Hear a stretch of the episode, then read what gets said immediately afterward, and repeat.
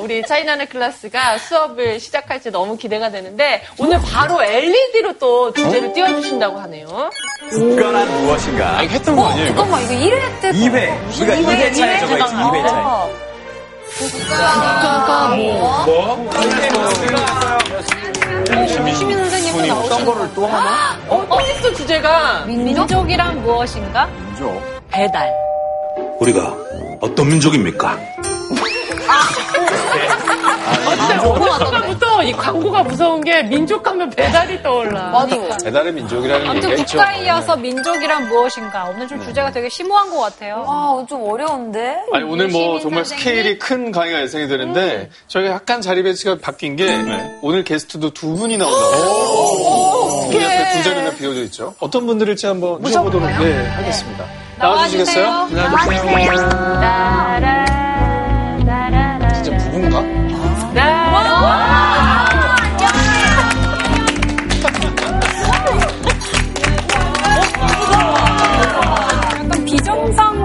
비슷하게.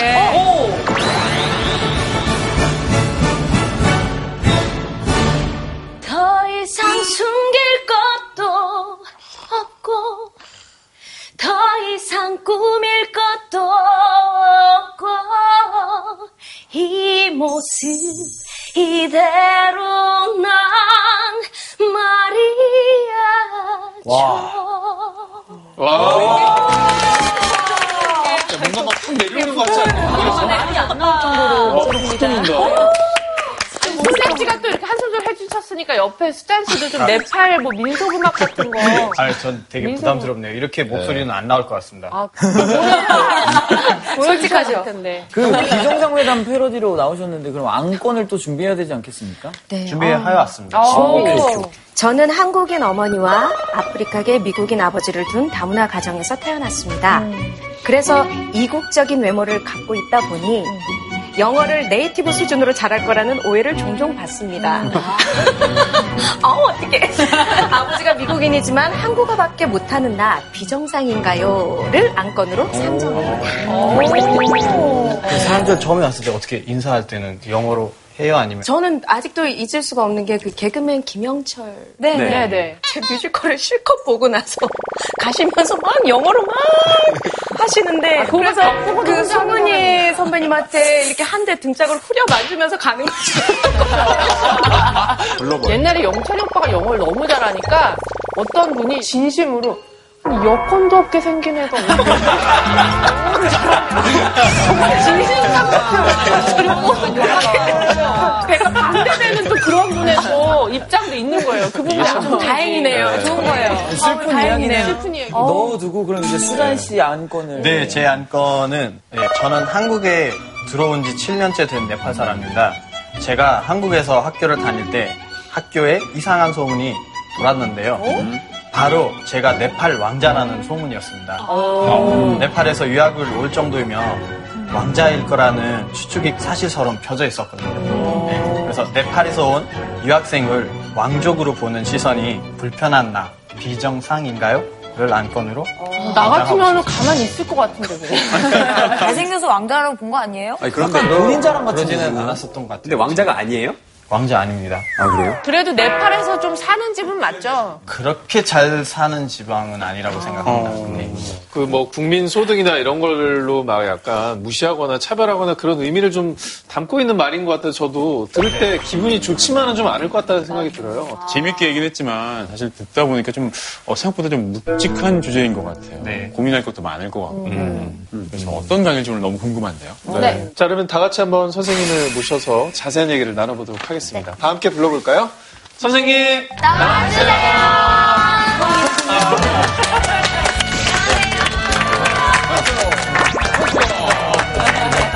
선생님 되게 문화 되게 좋은 정성이 이런 얘기 듣고 시작하면 참 좋죠. 좀 인기 많지 않으셨어요 젊었을 때? 아, 지금도. 반갑습니다. 어, 오늘 여러분들과 함께 우리의 민족과 국민 정체성에 대해서 이야기를 나누려고 온 정병호입니다.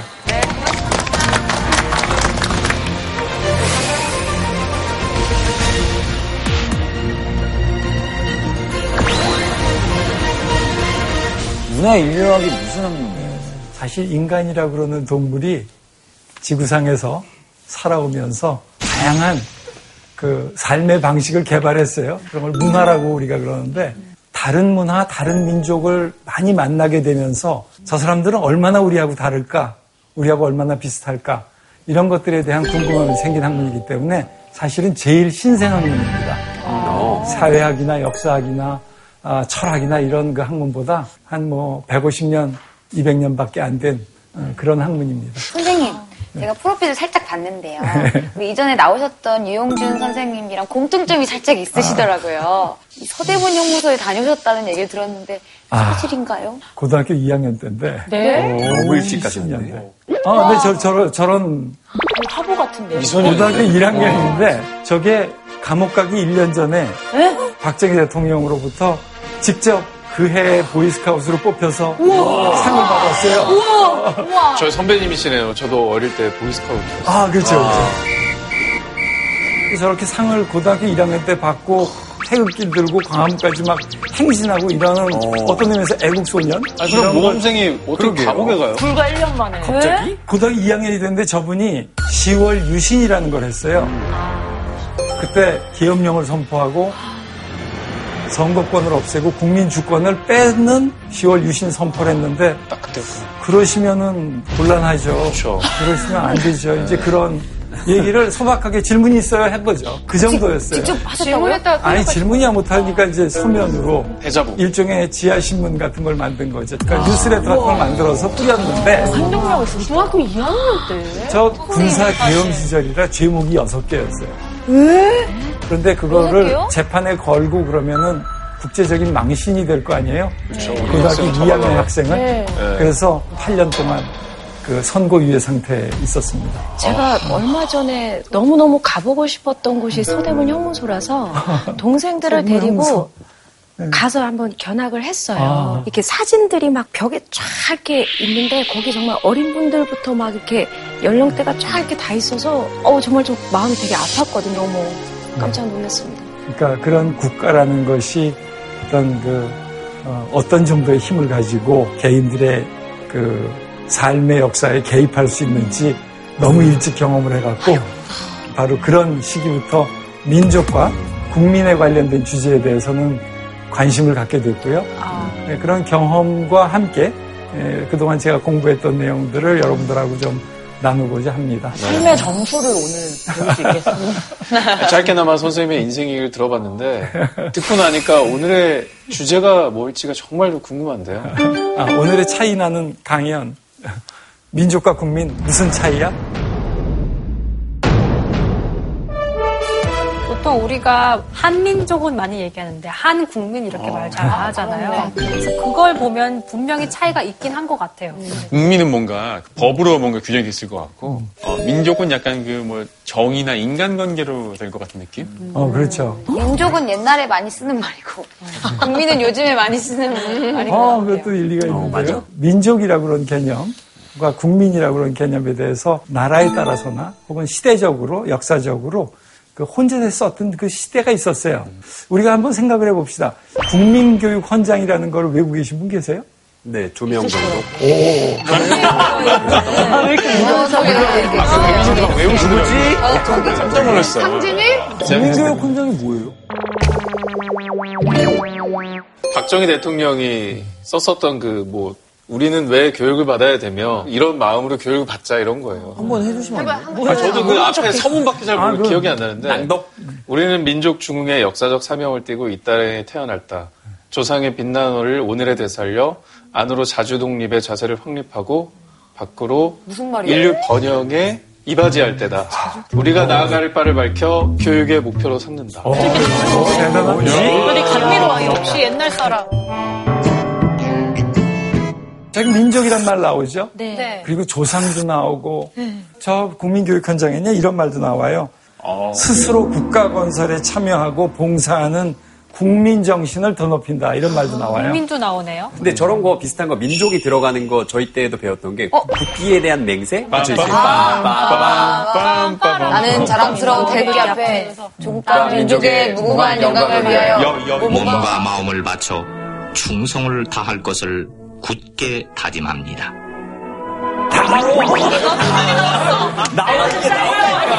아, 내 몸과 마음을 바친다는 것 좀 거부감. 그래서 충성을 더군다나 조국과 민족의 무궁한 영광을 위해서 몸과 마음을 다 바치고 여러분들 매일 했던 거예요. 그래서 여기서 민족이라는 게 뭘까요?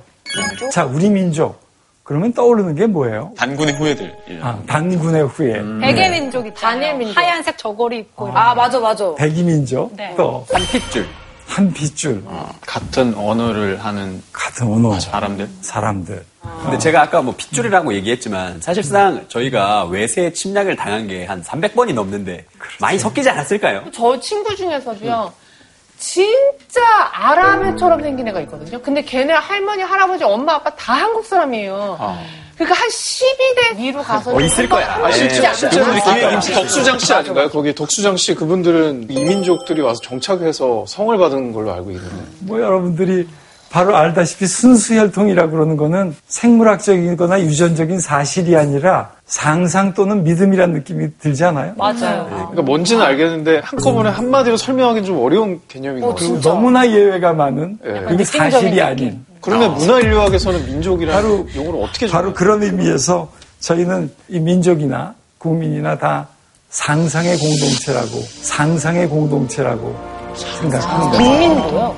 국민도 마찬가지고 실제로 민족도 진짜? 마찬가지고 이거는 상상의 상상의 공동체다. 우리가 서로 공동 운명체라고 같은 집단의 사람들이라고 상상하는 거예요. 선생님 그런데 지난번에 유시민 선생님 나오셨을 때 네. 국가도 사실은 상상이라고 말씀하셨던 그렇죠. 기억이 있어요. 음. 땅 파도 대한민국 안 나온다. 이거 근데 그 상상이라고 해서 우리가 허구라고 얘기하기는 좀 곤란한 것이 실제 하는 게 아니지만 실제 이상의 실체를 만드는 게 상상입니다. 우리가 믿으면 그렇다고 믿으면 자연 질서보다도 더 강한 힘을 가지고 사람들을 묶어내거든요. 그리고 사람들을 죽음을 무릅쓰고 조국을 지키게 하잖아요. 그런 의미에서 국민이라고 그러는 거에 대해서 우리가 한번 생각해 보면 국민은 사실 아주 근대적인 발명품이에요. 그 이전에는 왕이나 영주에게 속한 사람들이에요. 신민, 비주체적인 상태, 주권이 없는 사람들이었던 거죠. 네팔은 이제 2008년 때까지는 왕족이었고 그 후에만 이제 공화국으로 바뀌었거든요.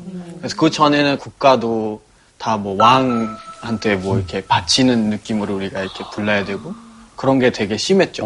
그 다음에 이제 바뀌고 나서는 좀 정리가 됐는데 아직도 왔다 갔다 해요. 내가 주권을 가진 국민이 되겠다라고 그러는 그런 그 주장을 하기 시작한 게 의외로 미국 혁명이에요. 미국 독립선언이에요. 나 이제 영국 사람 안 해. 더 이상 영국 국왕말 안 들을 거야. 차라리 우리 동네에 사는 네덜란드 출신, 프랑스 출신, 어디 출신이라도 아메리카에 사는 사람들이 모여서 국가 선언을 하는 거죠. 근데 프랑스는 독특한 시민 개념, 국민 개념을 만들어 이상을 표방하죠. 무슨 이상이냐면 자유, 평등, 그 우애. 이 땅에 살고 있는 국민들은 누구나 평등하다. 누구나 자유롭게 그리고 형제적인 우애로, 어, 자매적인 우애로 함께 살자라고 그 얘기를 하는 거예요. 저런 프랑스 혁명의 이상을 우리 땅에서 구현하자 하는 게 유럽 각국에서 국민 국가가 만들어지는 계기예요. 그런데 독일이나 일본 같은 후발 국민 국가는 좀 민족적인 주류민족의 우월감, 민족적 우월감 같은 것들을 좀 더 내세우는 그런 국민 국가를 만들었는데 우리는 그런 일본의 지배를 받았잖아요. 그런 영향을 많이 받아요. 민족주의적인 혹은 민족적인 국민 국가.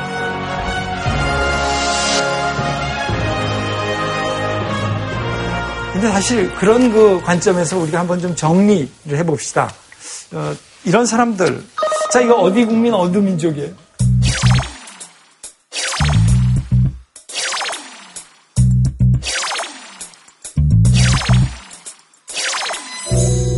헨리는 중국계 캐나다 사람이잖아요. 아 진짜? 소름 그러면 국적은 근데 우리 마음으로는 굉장히 친근한 한국 사람 같은 동생이죠. 아, 그러면 한국에 사는 한국의 외국인 주민이면서 국적은 캐나다. 캐나다 사람이고 캐나다 사람. 민족은 대만. 대만. 대만 민족. 대만. 아, 어렵다. 어렵다, 어려워. 그렇게 보면은 다니엘 헤니도 영국 사람? 미국 사람이에요? 미국에 살면서 한국말을 너무 잘 유창하게 하시진 않잖아요. 이 와중에 우리 소녀 씨가 보고만 있어도 좋다고. 아, 보고 있어도 좋다. 우리 한국에 우리나라 사람이에요. 나는 영어가 더 편하신 아니, 진짜 한국말 동화되긴 한다. 동양계 뭐 영국인이지만? 또 처음으로 연예계 데뷔한 곳은 한국이시고 근데 이름 모델 일은 홍콩에서 시작하셨고 게다가 지금 이제 미국에서 할리우드에서 활동하시잖아요. 영국도요. 저분 아버지가 스코틀랜드 사람인지 아일랜드계가 섞였는지 민족으로 들어가게 되면은 그 사람들 지금 웨일 사람들도 서로 다르게 생각하고 그러잖아요. 맞아요. 그러니까 이게 우리가 얘기하는 어디 사람이라고 그러는 거가 알고 보면 국민 정체성을 얘기하는 거예요. 맞아. 자 그렇게 보면 아까 그 백청각 씨 같은 사람은 어떤 사람이에요? 중국인. 한국인 어, 아니, 저. 한국계 중국인. 한국계 중국인. 맞아. 코리안 차이니스. 코리안 차이니즈. 네. 이시죠? 근데 하인즈 원 피가 같은 어떻게 되는 거예요? 슈퍼볼 우승하면서 이제 유명해진 건데 어머니가 한국 사람이라서 한국 언론에도 굉장히 조명되고 다큐멘터리도 나온 걸 제가 본 적이 있어요. 한국인의 혼이라니. 영혼은 물론 전형적인 한국인의 외모까지 보유했다고. 갑자기 우리 편이야. 아니, 갑자기 에피소드가 잘 나가니까 갑자기 그래, 막. 갑자기 저번에 잘하는 사람 그 우리 팀. 스페인 축구 선수 중에 다비드 실바가 아, 있는데 갑자기 기사가 뜬 거예요. 알고 보니 할머니가 한국 분이다 하고. 아, 맞아, 맞아. 역시 한민족 아주 그냥. 알고 보니까 필리핀어였던 거야 할머니가. 너무 세게 나가잖아요. 아까 그 상상의 공동체라는 게 그렇게 일정한 기준을 엄격하게 하는 게 아니고 사회의 주류 집단이 자기의 편의에 따라서 그 기준과 척도를 마구 변화시키는 거예요. 그러니까 그것이 갖고 있는 사실 좀 폭력적인 그런 측면을 오늘 이해하자고 그러는 거죠. 이게 주민등록증 어디 나라 거 갖고 있냐로 그냥 보면 안 돼요. 사실은 아니. 민족하고 국민을 같이 본다라고 그러는 순간부터 혼란이 발생. 한 민족은 꼭 한 나라에 살아야 된다는 생각이 오히려 혹은 한 민족은 그 어떤 특징을 가져야 된다라고 그런 우리의 고정관념이 많은 사람들을 괴롭게 하는 거예요. 자, 여기서 어떤 문제가 발생하냐면 민족과 국민 사이에 한 천만 명에 이르는 경계인 소수자들이 있어요. 천만 명. 우리 재해동포가 743만 명이라고 외교부에서 추정하고 있는데 자, 몇 개국에 있을까요? 60개국. 60 나왔습니다. 또 64개국. 64. 그렇게 많아요? 자, 또 120. 세계 나라가 있는 170. 숫자만큼 너무 많지? 않아요? 어, 너무 같아요. 나라야 숫자만큼 있다라고 그러시는 정답에 굉장히 가깝습니다. 어, 194? 194 개국에 있어요. 그래, 어딜 가나 있잖아. 자, 그 다음에, 그럼 여기 와 있는 외국인은 몇 개국에서 와 있을까요? 224만 명이 여기 와 있는 걸로 돼 있어요. 한 거예요? 150개는 될 것 같아요. 네? 60이면 되게 적은 것 같아요. 60개국? 60개국? 200개국. 딩동 거의, 거의 맞았어요. 아, 진짜요? 어, 진짜 많이 와 있네요. 전 세계 사람들이 와서 사는 거죠. 진짜 많이. 지금 우리가? 스스로 생각하는 것보다 굉장히 글로벌한 글로벌한 민족이고 글로벌한 국민인 거예요. 민족과 국민이 하나여야 된다는 생각은 우리 안에서 정말 많은 사람들을 배척하고 있는 거네요. 뭔가에 걸리게 했고 장애로 만들고 있는 거죠.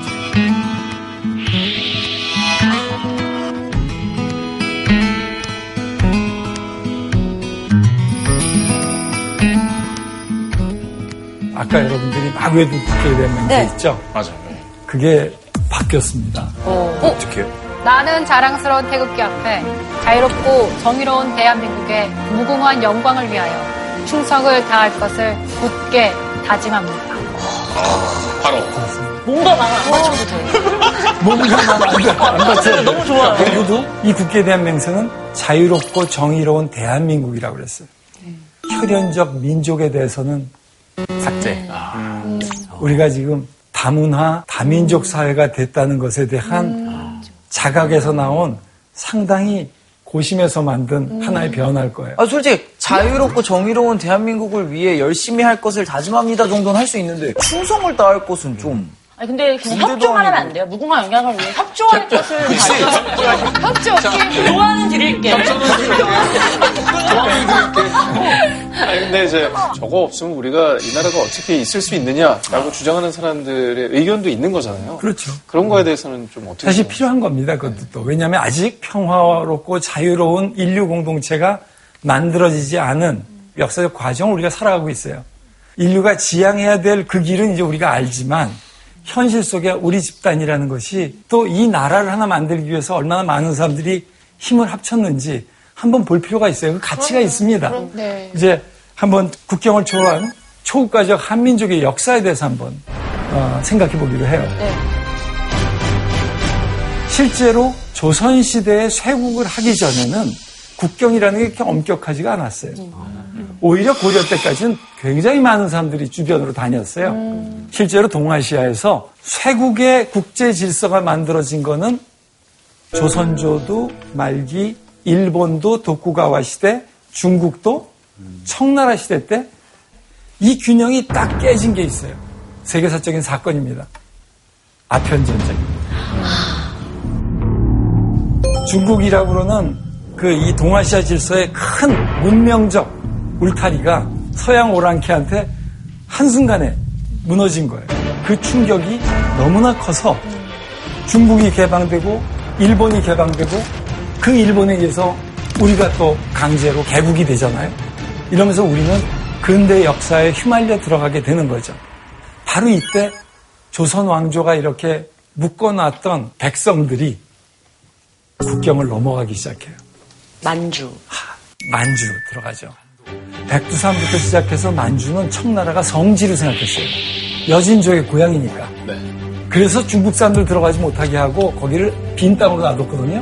그 빈 땅에 조선 사람들이 파고 들어가서 개간을 하기 시작한 거예요. 약간 홍길동이 율도국 세운 것 같은 건가요? 오 그런 거죠. 그 아직 나라까지는 아니지만 유민이라고 그래요. 떠돌아다니는 연해주도 러시아 땅이 되긴 했는데 러시아 사람들이 아직 오지도 않았고 빈 땅이었어요. 이 연해주도 두만강 개천 같은 강이거든요. 두만강을 건너서 조선 사람들이 들어가서 거기서 농사를 짓고 얼마나 좋아요? 조선 왕조에 세금 안 바쳐도 되고 세금 청정 지역이었네. 그 대신에 세금 free. 다른 인프라가 없죠. 이때 가서 사신 분들은 정말 개척민들처럼 사셨어요.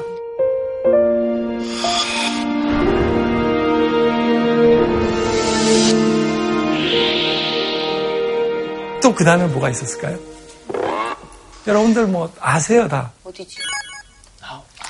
하와이. 하와이. 일본 사람들이 아. 많이 간 건 알았는데 아, 한국 분들도 그렇죠. 많이 가셨어요. 하와이 왕국을 미국이 차지했어요. 그래서 거기다가 사탕수수 파인애플 농장을 많이 만들었는데 노동력으로 일본 사람들을 수입했어요. 야, 근데 나 우리 너무 조금 주는 거 아니냐? 노동쟁이를 했어요. 더 달라고. 그래서 조선 사람들 데려온 거예요. 더 싼 노동 인력으로 일본 사람들을 견제하려고. 그렇게 들어간 게 하와이로 간 여기 이민이에요. 인천 항구에서 하와이로 배를 떠나갔어요. 저 인천은 그래서 인하대학이 있죠. 인천에 하와이로 이민 간 사람들이 돈을 내서 만든 학교가 인하대학이에요. 인천과 하와이. 상상도 못했다. 인정적이다 진짜. 한전 줄 알았어요. 아니 근데 그 하와이로 이주하신 동포분도 참 살기 힘드셨을 텐데 그렇게 나라에 조국에 아, 또 저분들. 대학을 설립하시고 아, 정말 저분들- 대단하신 저분들- 것 같아요. 저분들도 저 대단한 분들이에요. 사탕수수 농장에서 그 더위에 에, 노동을 했는데 이게 그 자발적인 이주 같지만 사실은 전 지구적으로 봐서는 상당히 구조적으로 강제적인 이주의 흐름이었기도 해요. 거기서 특히 어- 억울한 사람들이 멕시코로 간 사람들.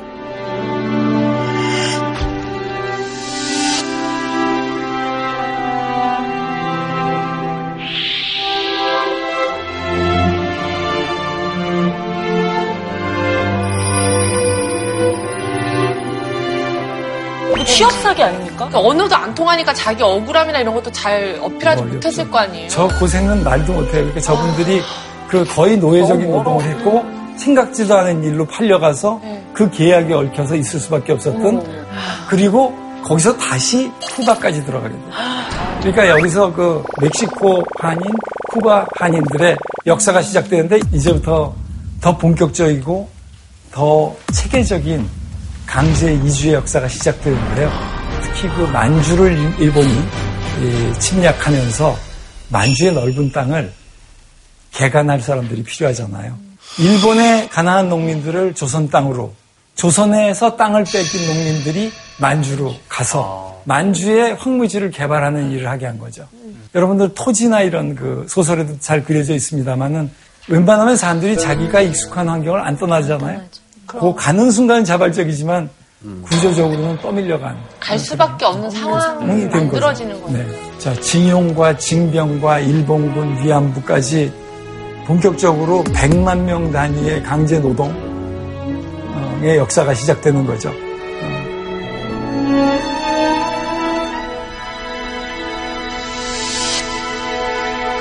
자, 보통은 우리가 독립투쟁한 분들에 대해서 잘 이해들을 못하고 있지만 굉장히 많은 분들이 난민 지으면서 망명객으로 해외에서 투쟁을 했습니다. 어, 중국 혁명에 가담한 수만 명당의 조선 의용군이 있기도 했고 중공산당하고 조선공산당이 같이 한일 연군 빨치산 투쟁을 하기도 했고 임시정부에서 광복군을 만들고 여러 투쟁을 했고요. 그 투쟁을 하다가 러시아로 넘어가기도 하고 그러면서 해외에서 독립투쟁한 사람들까지도 어, 우리에게 잊을 수 없는 중요한 어, 그런 그 한민족의 역사 아, 성원들입니다. 아리랑 아리랑 아라리요. 아리랑 고개로 넘어간다. 아리랑 아리랑 아라리요. 아리랑 고개로 넘어간다 자 그래서 해방 당시에는 조선민족의 5분의 1이 해외에 있었던 겁니다. 그러니까 그야말로 조선 왕조의 쇄국 정체가 있었던 이 사람들이 인구의 5분의 1이 어, 조선 땅을 떠나서 살 수밖에 없었던 이 과정이 해방이었던 거예요. 이 해방의 역사 속에서 우리는 좀 다른 국면의 문제를 봉착하게 됩니다. 이 사람들이 해방이 됐으면 돌아와야 되잖아요. 돌아오지 못합니다. 왜 돌아오지 못했을까요? 나라가 분단되고 그리고 전쟁, 냉전 이런 걸로 새롭게 국경이 막 편성된 거예요.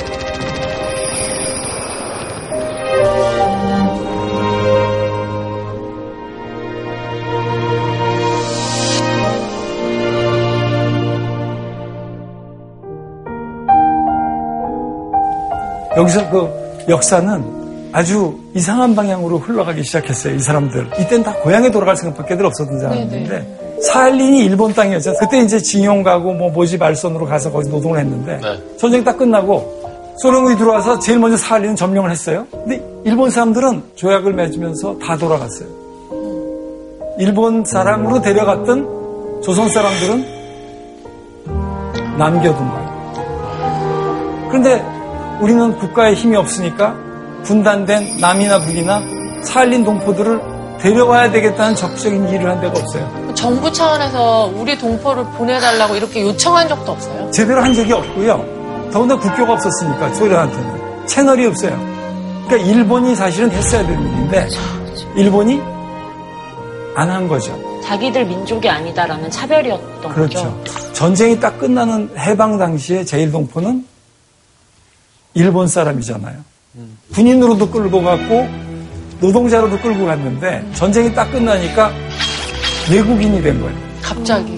그러니까 갑자기 국적이 없어진 거예요. 지금도 무국적자로 살고 계십니다. 지금까지. 이런 분들을 조선적이라고 그래요. 조선적이요? 네, 제일동포 중에서 대한민국 국적을 택하지 않고 북한 그 조선민주주의 인민공화국의 국적을 택하지 않고 통일된 곳으로만 돌아가게 통일된 나는 어느 쪽도 내 나라는 아니다. 그런 사람들의 경우는 지금도 난민 자격으로 살아가는 분들이에요. 중국도 갑자기 중국이 인민공화국이 되면서 저분들 만주로 아까 그런 식으로 가셨잖아요. 조선족들을 중국 국민으로 삼아버린 거예요. 중국 국민이니까 중국 국민으로서 중국법에 의한 통제를 받게 됐죠. 함부로 국경을 넘어갈 수가 없어요. 냉전이 시작됐죠. 그 한국에서는 전쟁이 벌어졌죠. 중국은 적국이 됐죠. 냉전의 경계선에도 걸려 있고 국경에도 걸려 있는 그런 존재가 됐는데 국적을 뺏기도 하고 주기도 하고 자기들 편이 되고 했죠. 네. 고려인 그러면 고려인들 어디 사는 사람들 같아요? 쪽에 러시아, 러시아. 러시아 그렇죠. 러시아. 추운 지역. 저도 저기 가서 촬영을 했었었는데 연해주 쪽에서 뭐 살던 그런 피난민들을 그 스탈린 때 이제 강제 이주 정책에 의해서 중앙아시아 쪽으로 많이 그 옮겨갔다 그러더라고요 강제로. 저 역사가 아마 우리 한민족 이주의 역사에서는 제일 큰 비극이었을 거예요. 블라디보스토크 중심으로 연해주의 조선 사람들이 상당히 거점을 잘 마련했는데 네, 최대의 minority 소수민족 집단이었어요. 번성했고 스탈린이 일본인 사람들하고 비슷하게 생겼고 일본 사람들의 편을 들지도 모른다는 의심으로 연해주에 살던 모든 조선 사람들 18만 명을 일주일 통고하고 짐 싸 그래서 태워서 가축 화물차로 실어갖고 중앙아시아 사막에다 부려놓은 거예요. 너무 폭력. 강제 이주예요. 이 강제 이주에 반발할지 모른다고 해갖고 그 당시 연해주 사회의 민족 지도자 2,500명이 처형돼요. 아니 왜 지가 상상한 거를 그렇게 믿고 그렇게 하지? 저 당시에 사실 거의 광기 어린 그 민족 인종주의 가 팽배했을 때예요. 유태인 피가 뭐 8분의 1 섞였다고 학살하고 그랬잖아요. 그 민족이라고 그러는 그 혈연적인 연결관계라는 게 의미가 없다고 하지만 그렇게 차별할 때는 엄중한 차별의 경계선이 될 수가 있는 거예요. 그러니까 무섭죠. 무서운 일이죠. 아까도 말씀드렸듯이 이렇게 끌려간 사람들이 그렇게 주어진 환경 안에서 살아내려고 그러는 그런 지독한 노력들을 하셔가지고 각 사회에서 하나씩 하나씩 성공 사례들을 만들어 나갑니다. 그분들은 국가가 돌보지 않아도 스스로 드디어 개인적인 차원에서 국경을 초월한 삶을 구축해 나가는 단순한 희생자인 것만이 아니라 어떤 의미에서 그런 개척자라고도 볼 수가 있어요. respect 해야겠네요. 그런 측면이 있어요. 강인하신 분들. 강인하죠. 강인하게 되었죠. 원래 조선민족이 이렇게 강인한 민족이라고 일본 사람들이 생각 안 했거든요. 게으르다고 그랬죠. 근데 조선 사람들이 지금 세계에서 제일 빨리빨리 민족이 되잖아요. 그거는 역설적으로 그 생존 투쟁 속에서 겪어낸 그런 빨리빨리거든요. 그렇게 민족성이라는 것은 고정적인 게 아닙니다. 민족성이라기보단 인간의 그냥 끈질긴 생명력인 것 같아요. 그래요. 그게 짓밟을 수 없죠.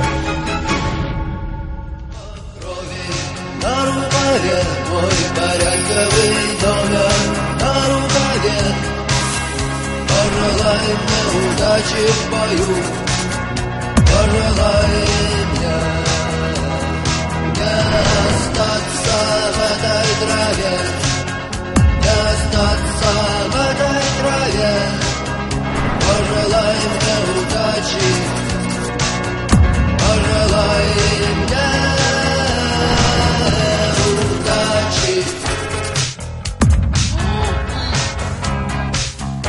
자, 김구 선생이나 윤봉길 의사 같은 분이 망명자인 건 맞죠. 그 1930년대, 40년대 중국 사회에서 가장 극렬한 테러리스트는 조선 사람이라고 했어요. 테러리스트라는 표현이 지금 우리한테 섬찟하지만 그 미국 군정이 김구 선생을 테러리스트라고 규정하고 분류해서 경계했기 때문에 미국 군정조차도 어, 그렇게 규정했던 분이라는 뜻이고요. 안중근 의사 같은 분은 사실 브라디오스토에 가서 그렇게 오래 거주하지 않았다고도 얘기할 수 있지만은 일시적으로 러시아 땅에서 조국 독립을 위해서 일하시는 분들이 그렇게 규정돼서 홍범도 장군은 워낙 국제적으로 유명한 사람이기 때문에 스탈린도 죽이지 못하고 극장 수위를 시켜서 결국 그냥 돌아가시게 했지만 그런 투쟁의 영웅들이 저기 저렇게 살고 있었던 겁니다. 저분들이 반도에 고립돼 있었던 조선 또 한국 이 나라를 다시 세우는데 정말 결정적인 기여들을 합니다. 남한에서만 따져봐도 제일동포들이 없었다면 우리의 경제성장이나 산업화 그리 될 수가 없어요. 제일동포들이 일본서 축적한 기술과 자본을 넣어서 여기서 산업화에 동력을 만들었고 우리가 이렇게 무역 입국이 되는 데는 또 재미동포들의 역할이 큰 거예요. 동시에 뭐 독일 광부들이나 무슨 중동에 가 있었던 근로자들이나 우리가 없었던 글로벌한 감각과 네트워크를 만들어 나가는 주체들이 됐던 거거든요. 지금 한국 기업이나 한국이 제1의 무역 파트너이자 경제 상대가 어느 나라인가요? 중국이거든요. 처음엔 일본이었다가 미국이었다가 이젠 중국이거든요. 조선족이 없었다면 200만의 통역자와 안내자와 코디네이터가 없었다면 그렇게 짧은 시간 내에 중국 시장과 중국 사회에 남한 의 경제력이 돌파할 수 없었을 거예요. 그게 일본하고 차이예요. 선생님, 근데 이주민으로 다른 나라에서 살아가는 게 사실 쉽지가 않잖아요. 뭐 제일동포 내에서도 사실 일본 내 차별 뉴스 같은 것도 굉장히 맞아요. 많이 나오고 지금도 벌어지고 있는 일이잖아요. 뭐 여러분들 제일 동포 차별에 대해서 기억나는 거 있으세요? 제가 교토에 촬영을 갔었는데 한인들끼리 처음에 이렇게 터잡고 살았던 동네가 있다고 해서 거길 갔는데 네, 우토로라고 있죠. 어, 우토로. 아마 그럴 네. 거예요. 아직도 근데 되게 차별을 많이 한다고 하고 아이들도 약간 본인들끼리만 어울리고 아직도 그런다라는 얘기를 들어서 나도 일본에 갔을 때 부동산에서 아파트를 빌리는데 말투를 들어보더니 어디 사람이냐 한국 사람이다 그러면 못 빌려주겠다. 외국인한테 안 빌려준다고 그랬다.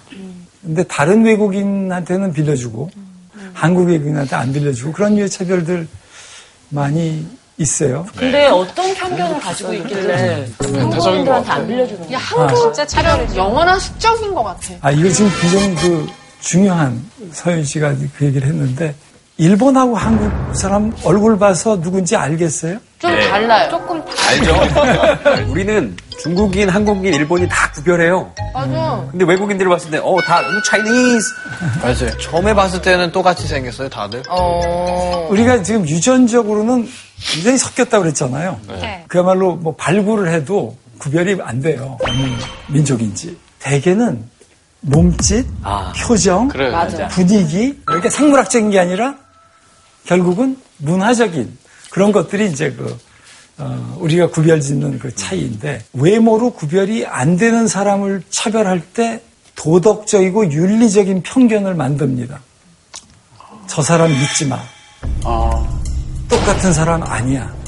배신할 거야. 거칠어. 우리하고 달러. 두 얼굴이다.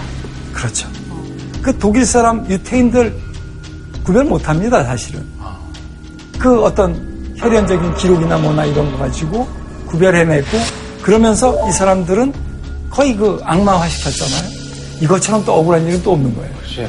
가까운 일은 그렇지만 관동대 지진 때 우물에 독을 넣었다라는 소문이 퍼지면서 또 차별의 또한 원인이 됐고 요즘 들어서도 계속 그런 뭐 영화나 소설 같은 것들이 많이 나오잖아요. 뭐 가네시로 가즈키의 고라는 고란 나와요. 정말 제일동포 3세, 4세면 뭐가 일본어예요? 봐도 일본 사람이에요. 표정, 말투, 몸짓. 패션 다 일본 사람이에요.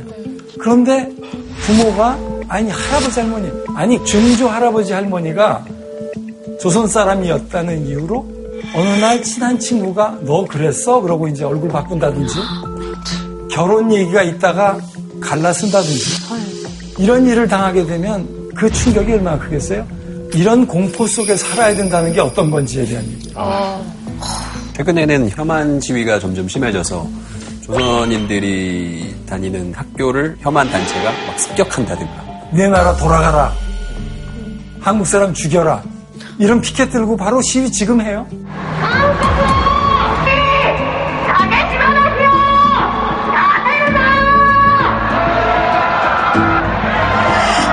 한국은 적이고 죽여. 애국적인 노동운동을 하자. 저런 사람들이 코리아타운 앞에 스피커를 들고 지나가는 거예요. 속이 얼마나 떨리겠어요. 저, 저런, 저런 곳에서 한국 사람으로 산다는 건. 어느 사회나 저런 집단은 좀 극우라고 해야 되나요? 그렇죠. 어, 이런 집단의 이제 존재는 있는 건데 그렇죠. 네오나치나 미국에서도 뭐 지금 저기 큐클럭스 클랜 뭐 이런 뭐 이런 사람들 다 있잖아요. 사실 이런 차별 사례라는 거가 인종 차별이라든지 민족 차별, 계급 차별, 성 차별 이런 것들이 다 서로 연동되어 있어요. 이런 그 차별을 일본만이 아니라 미국에서도 차별 겪는 경우 있잖아요. 사실 저는 미국 유학을 좀 했거든요. 네. 정말 미국에서 현지 취업을 해서 거기서 살고 싶었어요. 교육도 받고 그들과 똑같이 언어를 습득하는 과정 속에서 아, 나는 절대 이 사회에서 주류가 될 수 없겠구나라는 걸 너무너무 배워가는 거예요. 또 여자란 이유로 소수 아시아인이라는 이유로 차별받기 시작하면서 이 나라에서 내가 살고 싶지 않다라는 생각이 들더라고요. 저는 이제 미군 부대에서 생활했었는데 아, 같이 살구나. 저는 제가 제일 열받는 건 그 미묘한 말투와 눈빛과 그 사람을 대하는 그 하층민을 대하는 태도. 저는 이런 공기가 너무 시- 혐오스러웠거든요. 그래서 너는 우리보다 한 등 아래, 두 등 아래 시민이라는 어떤. 열등하다. 게다가 인종적으로는 약간 그 노란 원숭이 대하듯. 아니 외국 여행 다니면서 안 느껴보셨어요? 그 아니, 그 백인들이 잠실하는 거랑 오래 있는 거에 또 그런 엄청난 차이가 네, 엄청난 차이가 있어요. 저희 같은 경우도 방송 활동을 좀 하면서 어느 정도 이제 나라를 알리게 되고 또 뭐 한국도 네팔에 가서 알리게 되고 그런 역할을 많이 했는데 한 번 한 번 제가 방송에도 다 아시아 사람이잖아요. 이렇게 좀 이렇게 멘트를 했었거든요. 근데 그 후에는 이제 어떻게 아시아라고 생각을 하니? 네팔은 GDP가 뭔데 얼마인데 어떻게 네팔을 아시아라고 할수 있겠니? 그런 말- 아, 그걸 그런 식으로 또 어느 나라 그거는 어떤 분들이냐면 저런 선글라스 끼신 분들이 그러는 거예요. 네, 이게 너무 뭐야? 이렇게 연란 얘기하니까 나도 지금 밑돌을 벗어서 얘기 좀 해야 될 것 아, 근데 같아. 이런 얘기 들으면 하고 진짜 그런 혐오적인 발언을 하거나 시각을 가진 사람들과 또 같은 나라 사람이 된로 묶인다는 게 좀 부끄러울 때가 많아요. 우리나라가 제일 사실 인종차별주의적인 인종이라고 다들 얘기하거든요. 그렇죠. 외국에선 네. 우리나라가 우리나라 엄청 심해요. 그래요. 제일 예. 심하대요.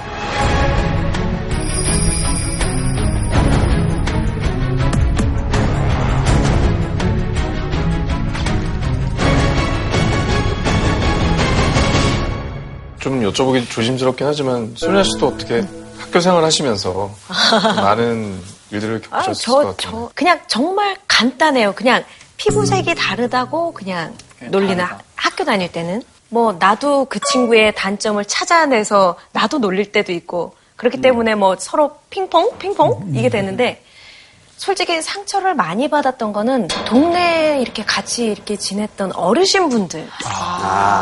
그 동네에 안 좋은 일들이 막 생기잖아요. 뭐, 누구 집에 뭐가 없어졌대. 그러면은 전부 다 제가 한 거예요. 그래서 저도 가슴이 아팠지만 저를 이렇게 키워주신 외할머니, 외할아버지가 더 큰 상처를 되게 많이 받으셨어요. 내 손녀가 안 그랬어요! 이 한마디라도 해주셨으면 어땠을까라는 생각을 하는데 절대 그 말씀 못 하시고 쌈짓돈 꾸깃하게 막 우리가 잘 사는 집도 아니었는데 죄송합니다. 그러고 갖다 드리고 아니, 그, 죄인이라는 인정하는 네. 거잖아. 근데 아 우리 할머니 할아버지가 안 숙여도 되는 건데. 그렇게 했다는 게 좀 나란 존재로 인해서 아, 정말 이 멋진 분한테 좀 이렇게 상처를 드린 게 아닌가.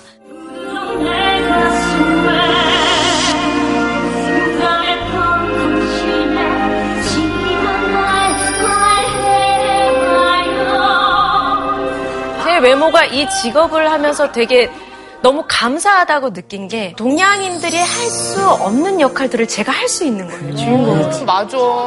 나는 양쪽에 되게 장점들을 나는 다 가진 사람이야 나는 내가 나쁜 존재가 아니었구나라는 거를 그때 알았어요 그렇지. 저도 이제 다문화 가정 친구들한테 어떻게 하면 좀 더 좋은 마음으로 이 사회의 일원이 될 수 있을까 고민도 좀 많이 상담도 많이 해주고 예. 박수 한번 보내줘요. 정말 그 이런 부분에서 우리 민족이 겪고 있는 그 아픔의 역사, 차별의 역사를 우리가 남들에게 하고 있는 그런 차별과 관련해서도 생각해 볼 필요가 있어요. 우리가 차별을 할 때는 말이죠. 민족에 대한 기준도 막 바뀌어요. 아까 이런 그 차별을 못 견뎌갖고 사람들이 돌아가고 싶은 생각하는 사람들이 있을 거 아니에요. 자, 근데 많은 사람들이 귀환을 안 해요. 사실은. 왜 안 할까요? 근데 하는 순간 또 같은 정체성이 있다고 생각한 사람들로부터 또 배척을 당하는 경우가 있잖아요. 바로 그 얘기예요. 아까 뭐 제일 한국인도 일본 내에 차별, 차별 받고 있다고 하지만 또 그들을 대하는 한국 사람들 시선은 보면 어? 쟤는 왜 한국 사람 안 같지? 완전 일본 사람 같네? 제일 동포들이 제일 충격받는 얘기를 딱 하셨어요. 공항에서 딱 내려서 택시 타고 어디 가자 그러면 어디서 한국 사람이 왜 말을 그렇게 해? 반쪽발이란 말도 있어요. 그러니까 너는 일본물이 너무 들었어. 오염됐어. 예의를 밥을 말한 듯이. 조국이라고 찾아와서 첫 번째 상처받는 게 넌 완전한 우리가 아니야. 그냥 그 아저씨가 잘못된 것 같아. 그렇게 차별하는 분들은 솔직히 말해서 좀 많이 소수 아닙니까? 아, 딘딘, 그것도 좋은 생각인데, 실제로 그렇게 소수인지 아닌지는 좀 우리가 봅시다. 의외로들 많이 그러는 것 같아. 진짜요? 조선족에게 한국 사회가 허락한 직종이 뭐예요? 서비스업을 많이. 힘든 직종을 많이 서비스업에 종사를 못하게 하기도 했고요. 노동도 어, 정말 여러 가지 종류의 차별했어요. 그러니까 그렇게 몇 세대 살고 온 사람들한테 한국어 언어 능력 시험을 봐야 비자를 줬었어요. 그래서 연변에서 살던 사람이 시험 보러 심양을 가거나 북경을 가서 시험을 보거나 카자흐스탄 그 넓은 땅에서 며칠씩 차를 타고 가서 시험을 보고 또 떨어지고 또 떨어지고 그랬었어요. 쉽죠? 그러면 다 같이 동포들은 다 차별하냐? 아니요. 재해동포법에 처음에 일본이나 미국 같은 카나다 같은 선진국 출신의 동포들은 모든 거를 다 자유롭게 어떤 직종인지 다 체크하고 의료보험도 받고 그런 한국 국민으로서 권리를 거의 노리는 동포 지위를 주고 고려인 조선족들은 간신히 받은 비자 가지고 할 수 있는 일은 단순 노문직만 해야 돼. 이렇게 제한돼 있어요, 법적으로. 네, 정규직 못하고 법적으로. 그래서 우리 제도가 그랬다고요. 그건 왜, 왜, 왜 그런 거야? 여기서 왜 일관성이 없어? 그걸 법무부에 물어봐야 되는데, 아, 뭐 경제적인 이유예요, 다. 우리 국내 노동시장을 지킨다? 그럼 다 똑같이 해야 되는 거 아니에요? 다 똑같이 했는데 돈 많은 나라에서 오는 사람들은 여기서 그렇게 일 안 할 거다? 뭐 이런 거? 그러면서 민족을 얘기하고 있다. 이거죠. 알바할 때도 서비스업 쪽에는 일을 못하게 했었어요, 우리도. 베트남, 네팔, 파키스탄 이런 데서 오는 사람들이 거의 다 그 3D 접이라고 하잖아요. 그 다문화라는 게 정말로 다양한 문화의 뭐 그런 사람들, 다양한 나라에서 오는 사람들이 들어가는 게 아니라 다문화라는 아니야, 예, 단어 좀 자체가 그렇죠. 네, 그렇게 내버린 거예요. 솔직히 다 미국인도 들어가고 뭐 다 들어가는데 미국은 빠지고 맞아. 일본도 빠지고. 네, 솔직히 없애야 되는 게 맞는 게 아닌가. 또 하나의 차별이 그렇죠. 된다는 거죠. 그 우리가 원당 다문화 정책을 일찍 그렇게 수립하면서 사회상식보다 먼저 가면서 좀 잘못한 게 있는데 관제 다문화주의라고 그런 게 있어요. 관제. 행정 편의적으로 편성이 돼갖고 다문화 그러면 결혼 이주 여성 뭐 이런 식으로 해요. 어떻게 보면 한민족 안에서도 다양한 문화가 있다라는 거에 대한 인식이 필요하고 사실 우리 가족 다문화 아니에요? 부모님 세대하고 나하고 지금 잘 안 통하지 않아요? 지금 농경 시대에 살았던 할아버지하고 지금 탈산업화 시대에 그 우리하고 같이 살고 있으니까 지금 정말 다양한 문화 속에 사는데 서로 다른 가치관 존중하고 서로 다른 삶의 양식 존중하고 함께 사는 법을 익히는 게 다문화인 거죠. 그게 꼭 민족 배경이어야 되는 것만도 아니에요. 남한의 어떤 의미에서 주류 집단이 자기중심적인 그런 그 어, 민족 개념으로 살아왔다는 거예요. 여기서 보면 그런 이기적인 기준으로 민족 개념을 바꿔가면서 어디서 편가르기하고 구별짓기를 하는데 이를테면 조선족 가지고는 당신은 국적이 다르잖아. 종족인 줄 알겠어. 우리가 같은 민족인 줄 알겠지만 각자의 국민이 중요해져요. 근데 사실 그렇게 조선족의 이미지를 구축화하고 약간 좀 만든 것도 언론의 역할이고 뭐 문화도 많잖아요. 영화. 라든가 음, 영화. 전 사실 정말 실제로 궁금해요. 그런 사람들이 많아서 정말 그렇게 비춰지는 건지 극소수의 일을 정말 과대하게 우리가 드러내서 그렇게 만든 것인지 사람들은 다 네. 그런 분들이 와서 장첸이 될까봐 많이 걱정을 하시는 거예요. 네, 저는 아이바님. 여기서 왜 개그를 돼?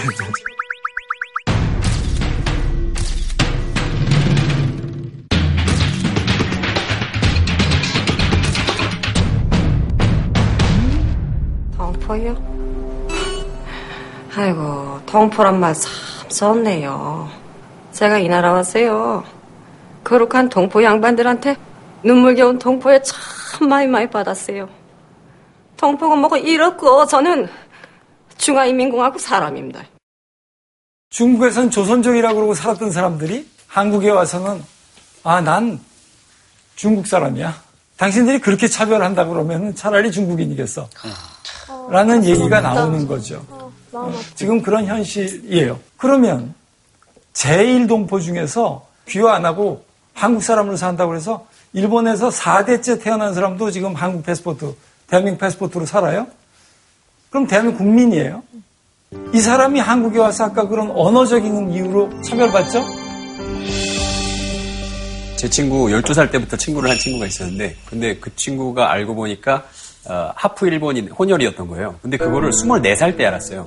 근데 왜 12년 동안 숨겼어 그러니까 얘가 초등학교 1학년 때 한국에 왔는데 한국말도 잘 못하고 그러니까 3일절 날 얘를 화장실에 데려가서 애들이 막 때렸대요. 그래서 그 뒤로는 자기가 일본 사람인 것도 얘기 안 하고 한국말 엄청 연습을 해서 이제 한국 사람처럼 그동안 자신을 숨기고 살았던 거죠. 진짜 쓸데없는 애국심이다, 어린애들.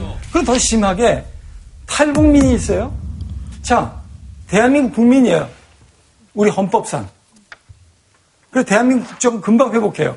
뭐 저는 그 탈북한 아동 청소년들 교육을 하면서 보면 한국 학교 가서 제일 힘든 거예요.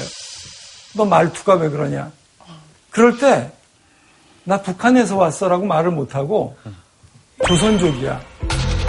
라고 얘기하는 아이들이 많아요. 그나마 조선족에 대한 차별이 좀 덜 심해서. 북한보다는 중국이 잘 사는 나라라 좀 덜한 거예요. 그나마.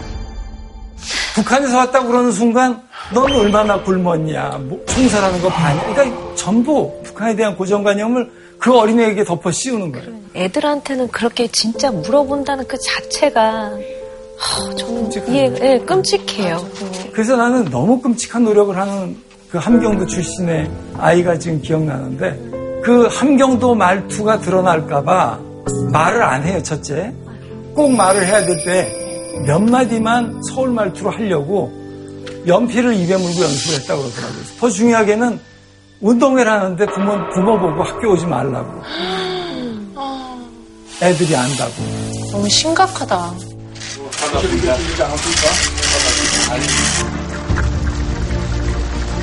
지금 남북 관계도 풀리면서 북한이라는 국가하고의 만남이 또 우리에게는 중요한 과제가 되었는데 그 남북 간의 교류가 빈번해지면 무조건 서로 통일의 길이 가까울 그렇지 않아요.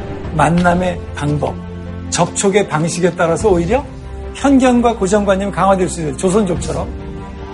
이 탈북민들을 우리가 어떤 시각으로 보고 또 실제로 어떻게 대하고 있는지 그분들이 겪었던 고난의 역사 보면서 동정하는 마음 앞서죠.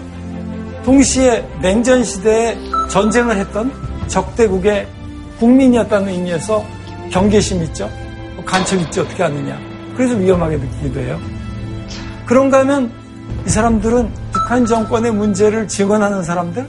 그 탈북민들이 나오는 수없이 많은 방송들 있잖아요. 아우, 진짜 싫어. 어, 영주 씨. 얘기해봐요. 어떤 면이 싫어요? 아니, 나와서 자신이 겪었던 이야기들을 이야기하지만 사실은 그게 약간 좀 이 우리 대한민국의 프로파간다 역할을 하듯이 약간 좀 그쪽에 이용을 당한다는 느낌이 있어요. 저는 약간 우리 스스로의 우월감을 그분들로 맞아. 하여 부터 좀 느끼게 만드는 어떤 그런 포맷들이 있는 것 같아요. 여기 오니까 너무 좋아. 나만 최고야.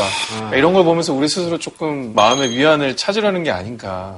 제일 중요한 건 바로 이 시각에 서구 제국주의 시대에 아시아, 아프리카 사람들에게 호기심을 가지면서 무엇을 충족하려고 했는가 하는 거에 대한 일반 현상이 있습니다. 이게 오리엔탈리즘이라는 건데 신기하게 보고 야만적이기도 하고 엽기적이기도 하고 그리고 열등한 존재로 만들어서 우리 스스로가 얼마나 문명적이고 그리고 우리가 얼마나 우월한가 굴절된 거울로 이용하는 게 이제 오리엔탈리즘인데 실제로 탈북민 중에 이 프로그램을 정말 싫어하는 분들이 많이 있습니다. 그치. 저는 탈북한 그 아동 청소년들을 2001년부터 교육을 했는데 그때 제가 세운 학교 이름이 하나둘 학교예요. 우리가 민족은 하나지만 두 개의 국가에서 살았고 그런 그 문화적인 특징은 둘이 되었으니 다름을 존중하고 살자. 따로 또 함께. 여기서 우리가 우리 사회의 편견, 고정관념, 우리 사회의 문제점에 대해서 시금석이 되는 집단이 있었던 거죠. 제가 얘기했던 탈북민들이에요. 저는 이 사람들을 먼저 온 미래라고 생각해요.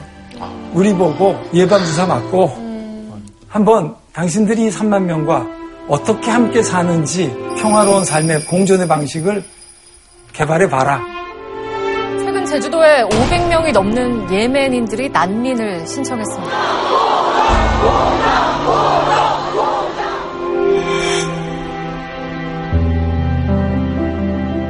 저는 저 숫자에 굉장히 깜짝 놀랐어요. 저도 놀랐어요. 예. 굉장히 많은 사람들이 이 문제에 대해서 반대를 하고 심각하게 받아들이고 계시는구나. 근데 저분들은 굉장히 적극적으로 싫으신 분이에요. 그렇죠. 적극적으로. 그 마음속으로 그냥 은근히 싫은 분들도 포함하면 더 많은 숫자가 될 것 같아요. 네팔도 오히려 부탄 그 난민들이 있었거든요. 거기서 되게 문제들이 많이 있었던 거예요, 네팔에도. 뭐 마약하고 다니는 사람들도 난민 지방에서 오는 사람들이라고 하고 자체가 되게 안 좋게 봤거든요, 우리도. 그래서 그런 면에서는 저도 어느 정도 이거 이해는 간 것 같아요. 사실 힘든 일이지만 받아야 된다는 그런 사회들도 있고 우린 절대로 안 된다. 오히려 있는 사람도 내보내겠다 이런 사회도 있고 아까 그 이주민에 대한 얘기에서 좀 나왔지만 한국 사회와는 다문화 이주민들이 한국 사회에 어마어마한 생산력이에요. 그 이주민들이 없었다면 한국이 지금 같은 경제 성장을 할 수가 없어요. 가장 네. 극렬한 반대로 내가 낸 세금으로 왜 쟤네들을 먹여줘야 되냐. 이런 반론에 대해서는 어떻게 생각하세요? 그 사람들도 나중에 여기서 일하고 소비하면 다 세금 내지 않나요? 그렇죠. 실제 그 사람들이 지방세 다 내거든요. 잘 내고 있습니다. 잘 내고 있죠. 틀림없이 내고 있어요. 오히려.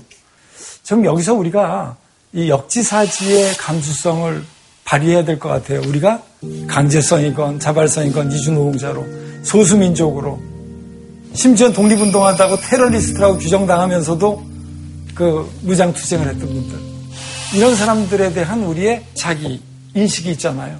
근데 이 역지사지를요, 너는 왜 난민의 입장에서 역지사지만을 하느냐라고 그렇죠. 말씀하시는 분들도 있을 거예요. 제주 도민의 입장에서 한번 역지사지를 해봐라. 아이들을 마음 놓고 저녁 때 내보내지를 못한다라던가 우리도 먹고 살기 힘든데 하는 또 역지사지가 또 있을 거라고 그렇죠. 생각이 돼서 이거는 어떤 찬성과 반대 이런 극단적인 양극화로 얘기할 수가 없는 문제고 그런 제도를 보완하고 좀 시스템을 구축하는 게 더 먼저인 것 같아요. 바로 그래서 어떻게가 중요한 거예요. 사실은 궁지에 몰린 사람, 생명의 위기를 겪고 있는 사람은 일단 구해야 되는 거죠. 네. 그러면 어떻게, 어떻게 구해야 되느냐. 이 꿈을 가졌던 분이 계십니다. 김희구 선생님이세요. 이 꿈을 가졌던 분이 계십니다. 김구 선생님이세요. 나는 우리나라가 세계에서 가장 아름다운 나라가 되기를 원한다. 가장 부강한 나라가 되기를 원하는 것은 아니다. 내가 남의 침략에 가슴이 아팠으니 내 나라가 남을 침략하는 것을 원치 아니한다. 우리의 부력은 우리의 생활을 풍족히 할 만하고 우리의 강력은 남의 침략을 막을 만하면 하면 족하다. 지금 인류에게 부족한 것은 무력도 아니요 경제력도 아니다. 인류가 현재 불행한 근본 이유는 인의가 부족하고 자비가 부족하고 사랑이 부족하기 때문이다. 이 마음만 발달이 되면 현재의 물질력으로 온 인류가 다 편안히 살아갈 수 있을 것이다. 인류의 정신을 배양하는 것은 오직 문화이다. 와, 멋진 글이다. 그분이 이어서 이런 말씀을 하셨어요. 이러한 높고 새로운 문화의 근원이 되고 목표가 되고 모범이 되기를 원한다. 그래서 진정 전 세계의 평화가 우리나라로 말미암아서 세계에 실현되기를 원한다. 내년이 3.1운동 100주년입니다. 1919년 3월 1일 한민족의 국민 주권 선언이에요. 독립 선언이에요. 대한민국의 임시정부가 바로 3.1운동의 힘으로 4월 달에 세워지는데 사람이 사람을 대하는 법, 그리고 우리가 함께 살아가는 법, 그 새로운 방법을 만들어내는 창조적인 그런 나라를 얘기하는 걸 거예요. 그게 백범선이 꿈꾸는 그 문화의 힘이죠.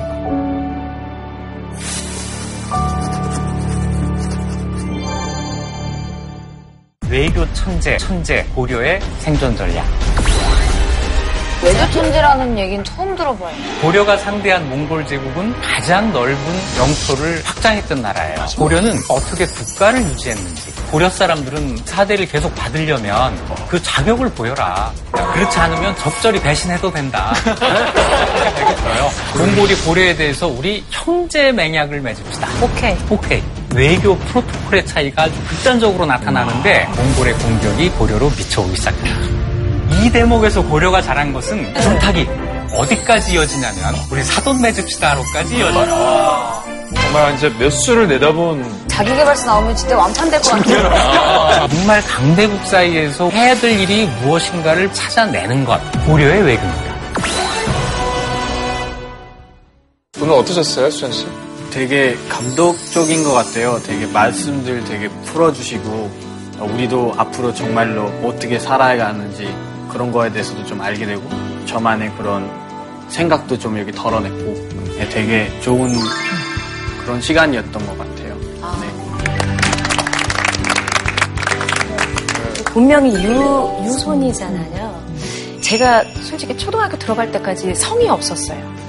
그래서 학교를 못 들어가는 상황이었는데 옆집 아저씨 집에 호적을 올려서 급하게 학교를 들어가고 그러다가 그 가정의 성으로 계속 살아오다가 어 이제 엄마 엄마 성을 법적으로 해서 이렇게 땄는데 만 20세가 되면 본인이 이제 미국 국적을 할지 한국 국적을 할지 본인이 또 선택을 하게 해주더라고요. 저는 당당하게 우리 엄마는 한국 사람이고 내 가족은 한국 사람입니다 하고 저는 이렇게 딴 거라 저랑 비슷한 환경에 있는 친구들한테 어떻게 더 희망적인 존재가 돼야 될지 더 공부해야 된다는 그런 걸 오늘 많이 느꼈어요. 그래서 저한테 너무나 어우, 너무 감사한 시간이고 요만큼이라도 제가 조금 더 성장했기를 바라는 그런 시간. 예, 너무.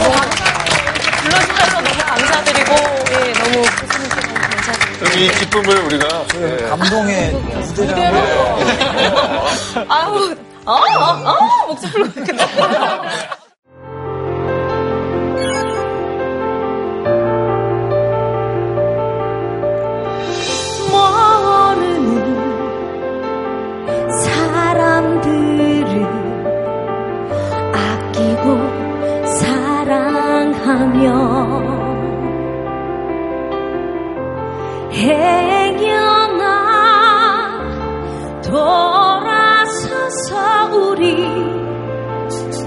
미워하지 말아야 해